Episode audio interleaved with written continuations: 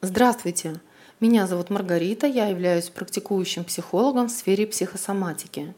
Наша память – это уникальный инструмент, из которого можно достать все, что угодно, и затолкнуть подальше то, что не угодно.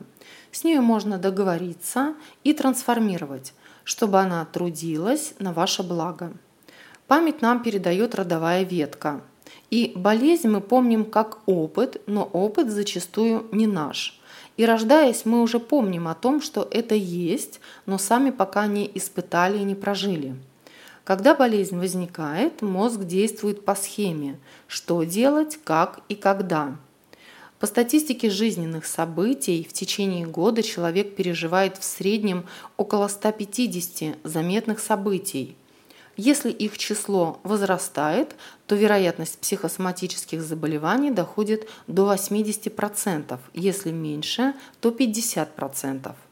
Один из вариантов развития психосоматики – это соматическое заболевание, оно же телесное, которое формирует, исходя из одной психологической непонятной точки зрения. Небольшой пример на пищевой зависимости, которую ясно видно по телу. Зависимость – это, по сути, залипание сознания. Если к зависимости у человека есть склонность, то он ее найдет во всем. Алкоголь, секс, деньги, пища, оценка окружающих как опора и так далее. В теле зависимость накапливается в виде слизи, густой крови и микробами в лимфатической системе. Все это состояние и загрязнение организма приводит к безволию и обездвиживает. Сама зависимость деформирует тело, органы и сознание человека. Она не дает ему взрослеть. Отсюда и появляются у взрослого человека детские болезни. Это имеет корень в семье, когда кто-то из родителей пренебрегал вашей детской личностью. И в зрелом возрасте мы бежим к привычкам – а привычка, как известно, гасит наше действие. А так как человек состоит из воды, в итоге получается болото в жизни, в здоровье, где нет энергии, а имеется бездействие и апатия. Итак, с чего же необходимо начинать, чтобы разрешить эту историю? Первое. Необходимо очистить сознание своими новыми действиями. И начинать стоит с питания – осознанно отказывайтесь от того, что давно употребляете в своем рационе. Вначале на неделю, затем на две и увеличивайте срок данной аскезы.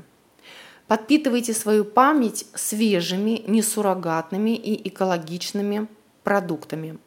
Второе, начните себе давать то, что хотели бы получить от родителей – заботу, поддержку, чистоту, правду, уют и тому подобное. У каждого это будет свое. Чтобы не запутаться, пропишите на бумаге, что хотели в детстве от родителей по каждому пункту и самостоятельно закрывайте свои гештальты.